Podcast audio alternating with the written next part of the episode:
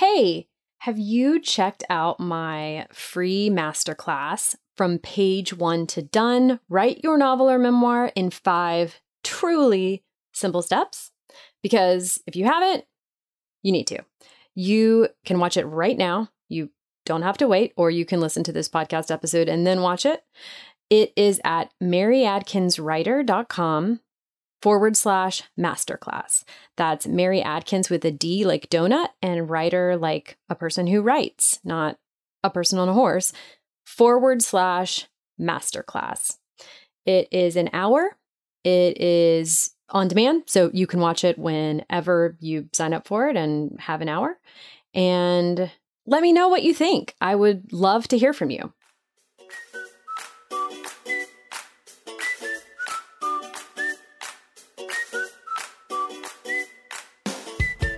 Welcome to season two of the First Draft Club.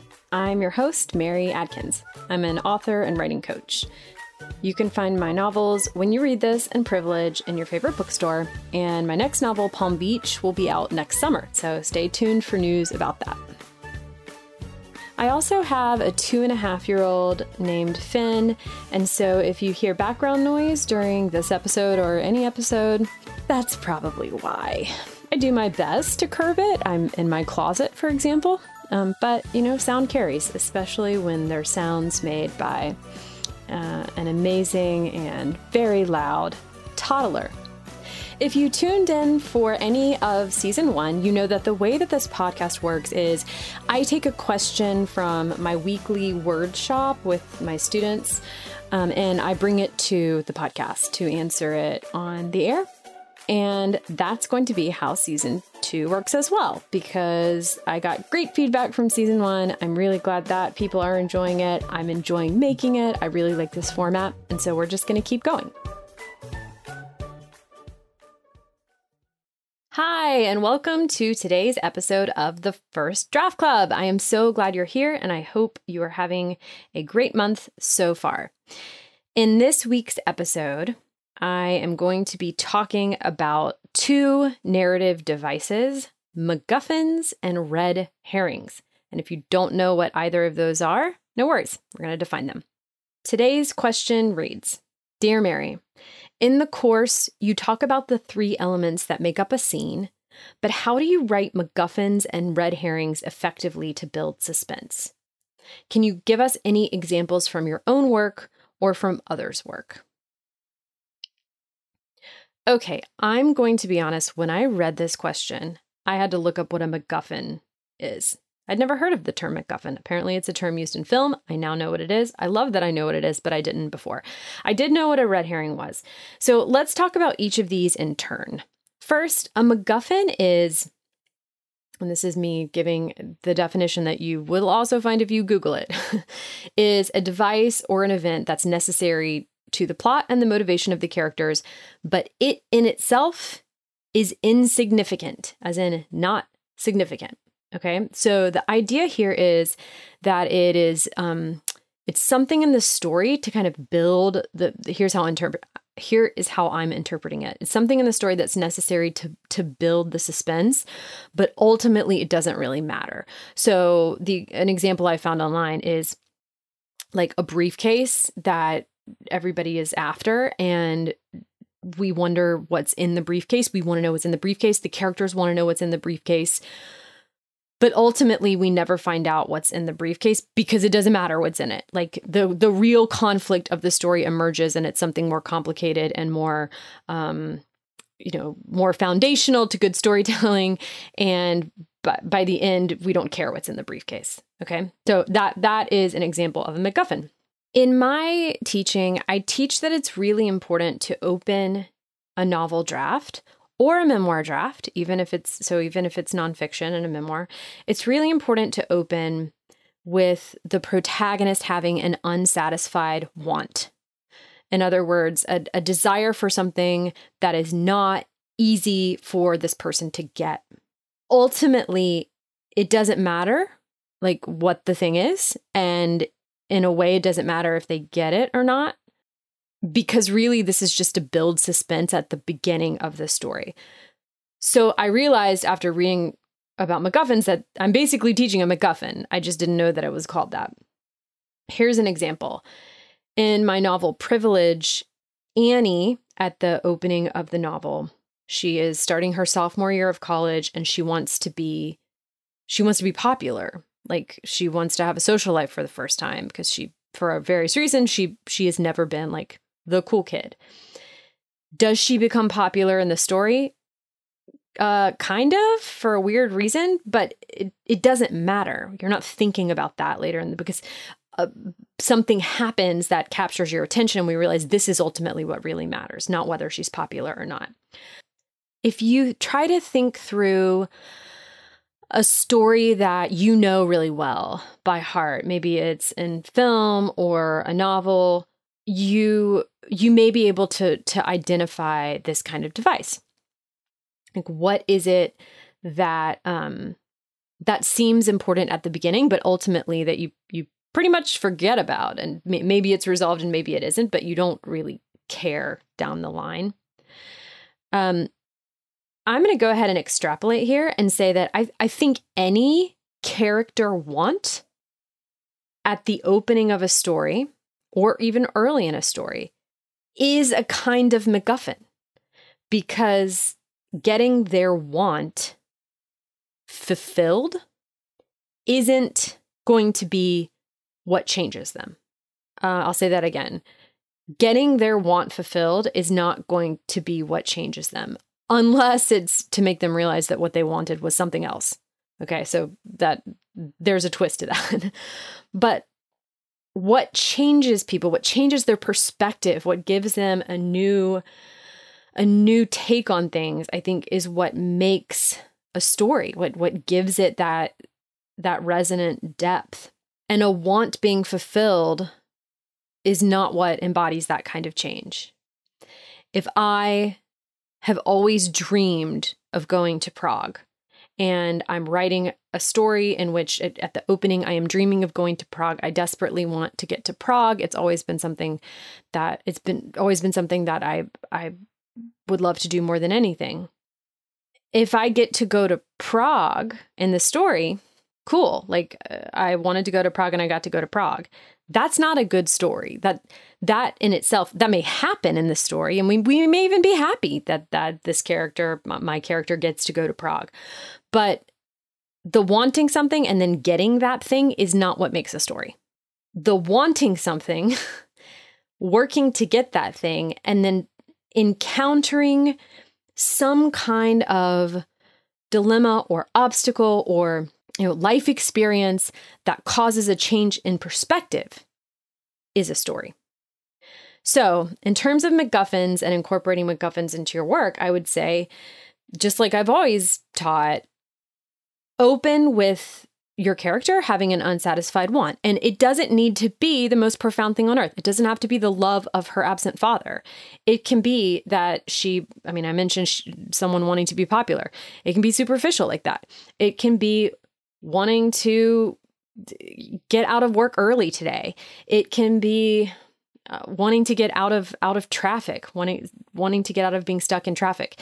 It can be wanting to get hired um, in a particular position or um, hoping the moving trucks, the, the movers show up on time. All of these serve as a as a an adequate unsatisfied want as long as just there's some reason they're not happening right away like we can draw it out a little bit we can we can play within that tension of the the character not getting what they want while the we slowly reel the reader in and they become more invested in these characters. And then once they're invested in the characters, you you you can move along. You know, you have more to play with. The movers can show up. They can, you know, get get um unstuck from the traffic. They can, you know, get the job or not. You can move on to the next bigger, more more essential conflict. Okay, now let's talk about red herrings. A red herring which I think you're more likely to have heard of. I think it's more more common than MacGuffins.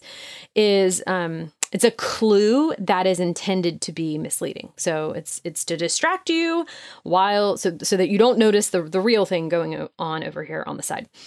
I I what I did not know was the history of this term. So I did look that up in preparation to answer this question. The term was apparently popularized in 1807 by uh, an English polemicist named William Cobbett, who told a story of having used a strong smelling smoked fish to divert and distract hounds from chasing a rabbit. So, despite the violence of this reference, I I do really like this image of making something very this idea of making something very smelly and stinky to distract from the truth. So, let's talk about um, what constitutes very smelly in literary terms.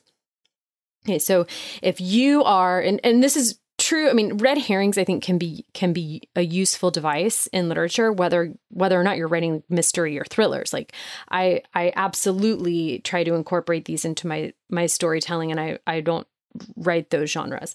So this would be you, you'd you'd want a red herring if you know you're you're just trying to direct the reader's attention in one direction while planting a seed for what is going to come to light later. And I'm using the phrase planting a seed because that's what you want to be doing. You you don't want it to be big and flashy. You don't want it to be um, super obvious. Otherwise, it's, you're going to give it away, right? So the idea here is that you're you're kind of misleading them. You're misleading them a bit on purpose. It's a it's a narrative strategy to ultimately to create this satisfa- the satisfying feeling of both surprise and a met expectation. So this kind of paradoxical sensation in the reader later in the book when the truth comes out. You want them to kind of to feel shocked by it but also to think, "Ah, I should have seen that coming." So, ways of incorporating red herrings. The first is to literally give more space on the page to the red herring, to the thing that is meant to be distracting, to the stinky prose. um, you know, have a page and a half or two pages devoted to the red herring for every half page or one paragraph devoted to the actual uh, truth, to the to the seed planting of the truth. Okay, that's one thing. Another way is to, and, and probably the more more important way, is to have the characters focus on the red herring. Focus on the thing you they, that you want the reader to focus on, because what the characters focus on, the reader will be focused on. So don't have the characters pay really careful attention to the thing that you're you're trying to subtly um, and discreetly plant over here on the side. And finally, I would not overplay the true detail. Like plant it, but play it down. Okay, so here's one way that I mean this. If possible, you want to drop it in in a way that it seems like you're doing it for another reason. For example, if the truth has to do with a football player who just walked into the bar, don't out of the blue just tell the re- t- tell us, tell the readers that the football player just walked into the bar. Okay? So cuz if you just drop in that bit of information, it's too obvious. Like now the reader is like, oh, this football player is going to be important, or the author would not have just told me that. Better, more smooth, smoother would be maybe he walks into the bar and orders a drink before the protagonist can get their order in, and they're sitting there waiting, and it irks the protagonist because say she really wants her drink so she can get back to the table and finish this really important conversation she's having with someone about this thing that is really urgent, you know, like stink think stinky fish, stinky fish.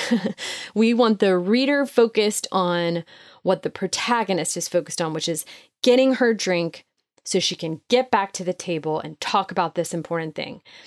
And that that that football player who just walked into the bar and is ordering a drink before her out of turn is just an annoyance. He's just a temporary distraction. And that's all he is to her. And so that's all he is to us. And that, I think, is an effective way of planting the seed. The red herring is the protagonist's anxiety and, and rush in getting her drink order fulfilled.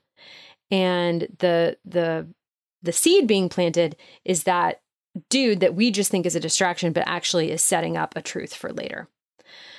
So that's how I would plant a red herring. Um, make sure to to literally devote more space on the page to the red herring, have the characters focus on it because what they focus on, the readers focus on, and drop in the true detail in a way that it seems like you're doing it for another reason. So that plays into the um, the plot at hand in a relevant way.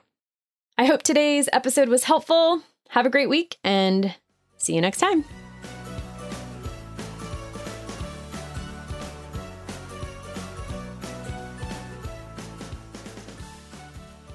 Thanks for listening to the First Draft Club.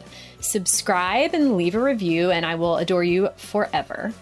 And if you want to submit your own questions and attend these sessions live, you can join our community of authors by going to maryadkinswriter.com. That's Adkins with a D, like donut. And if you want to attend my free masterclass on how to finish your book in five simple steps, just go to maryadkinswriter.com slash masterclass. That's maryadkinswriter.com slash masterclass, and you can watch it instantly. Happy writing! See you next week.